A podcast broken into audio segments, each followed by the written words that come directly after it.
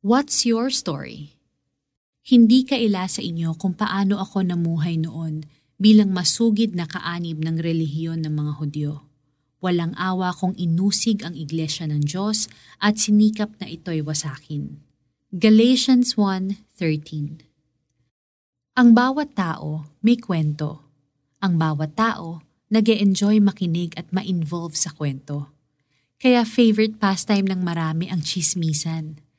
Kaya mataas ang ratings ng telenovelas at maraming hooked sa Netflix.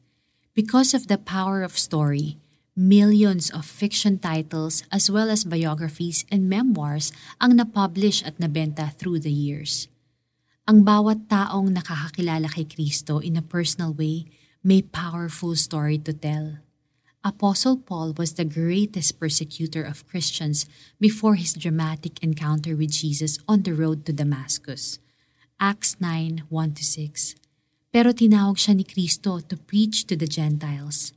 Acts 22:21. And so he devoted the rest of his life proclaiming the gospel. Si Zacchaeus ay isang wealthy chief tax collector, despised by many and called a sinner. Luke 19:7. Umakyat siya sa sycamore fig tree para makita at marinig si Jesus. Nang matanaw siya ni Jesus, tinawag siya at sinabihang bibisita ito sa bahay niya. In an instant, nangako si Zacchaeus na ibibigay niya ang kalahati ng wealth niya sa mga mahihirap at babayaran ng four times the amount ang sinumang niloko niya. Luke 19.8 Ang Samaritanang nagiigib sa balon sa tanghaling tapat may premarital affair after having five husbands. John 4 verse 1 to 18. Nakipag-usap sa kanya si Jesus, which was unacceptable for several reasons.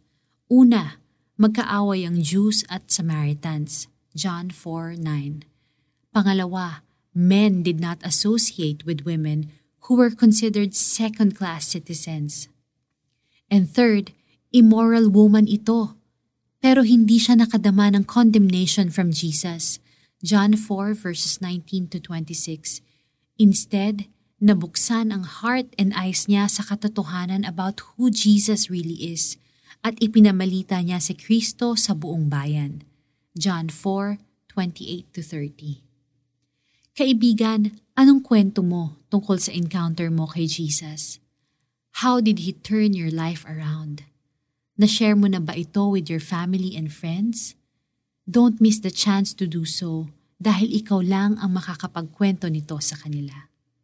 Let us pray. Jesus, salamat po sa kwentong isinusulat niyo sa buhay ko. Use my story to draw my loved ones to you. In your mighty name. Amen. Para sa ating application, find ways to share your story Pwede mo tong i-post sa social media mo or share with a friend over a cup of coffee. Hindi kaila sa inyo kung paano ako namuhay noon bilang masugid na kaanib ng relihiyon ng mga Hudyo. Walang awa kong inusig ang iglesia ng Diyos at sinikap na ito'y wasakin.